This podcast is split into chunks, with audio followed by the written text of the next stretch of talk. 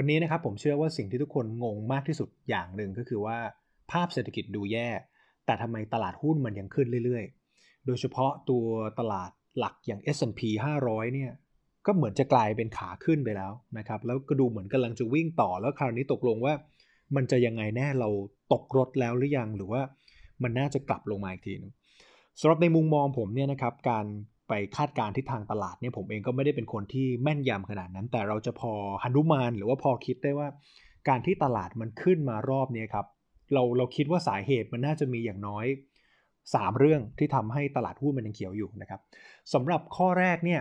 คือต้องบอกก่อนว่าตลาดหุ้นเป็นอะไรที่เล่นกับ expectation หรือว่าความคาดการ ไม่ใช่ reality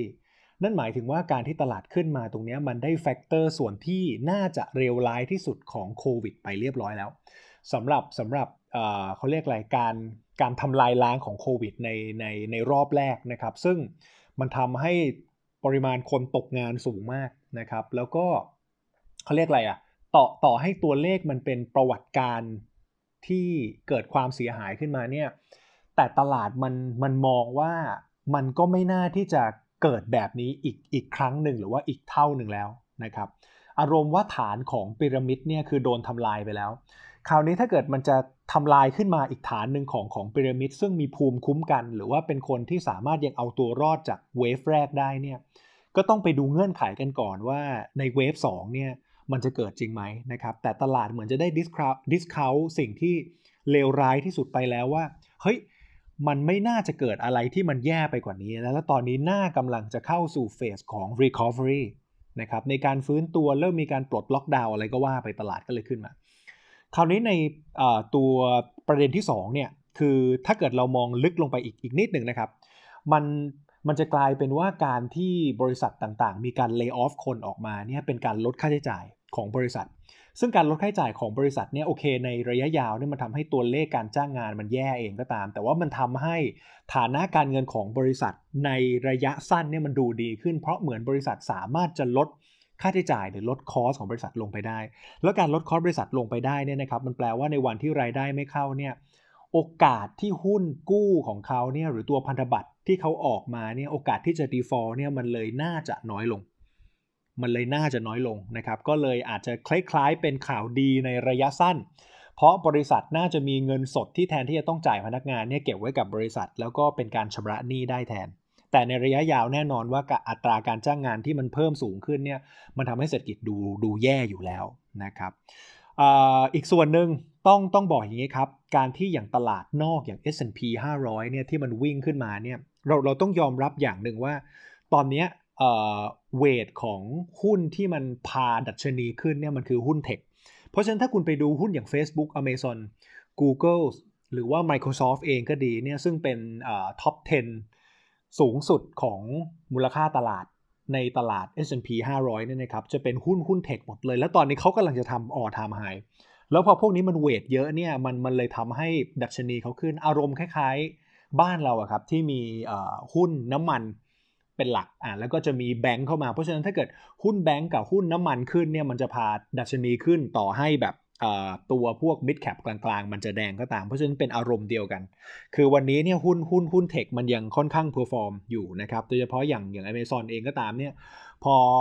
เราเข้าสู่ภาวะโควิดเนี่ยแต่คนยังซื้อของออนไลน์กันอยู่นะ เพราะฉะนั้นตัว fundamental มันก็มันมันก็ไม่ได้เปลี่ยนแถมได้รับเขาเรียกอะไรอานิสงส์จากเหตุการณ์พวกนี้ไปด้วยอันนี้ก็คือข้อหนึ่งนะครับ คราวนี้ข้อ 3 จริง ๆ แล้วที่สำคัญที่สุดเนี่ยตลาดมันถูก drive ขึ้นมา มันไม่ใช่ fundamental เรารู้กันแล้วละแต่มันถูก drive ขึ้นมาด้วย liquidity หรือว่าสภาพคล่องที่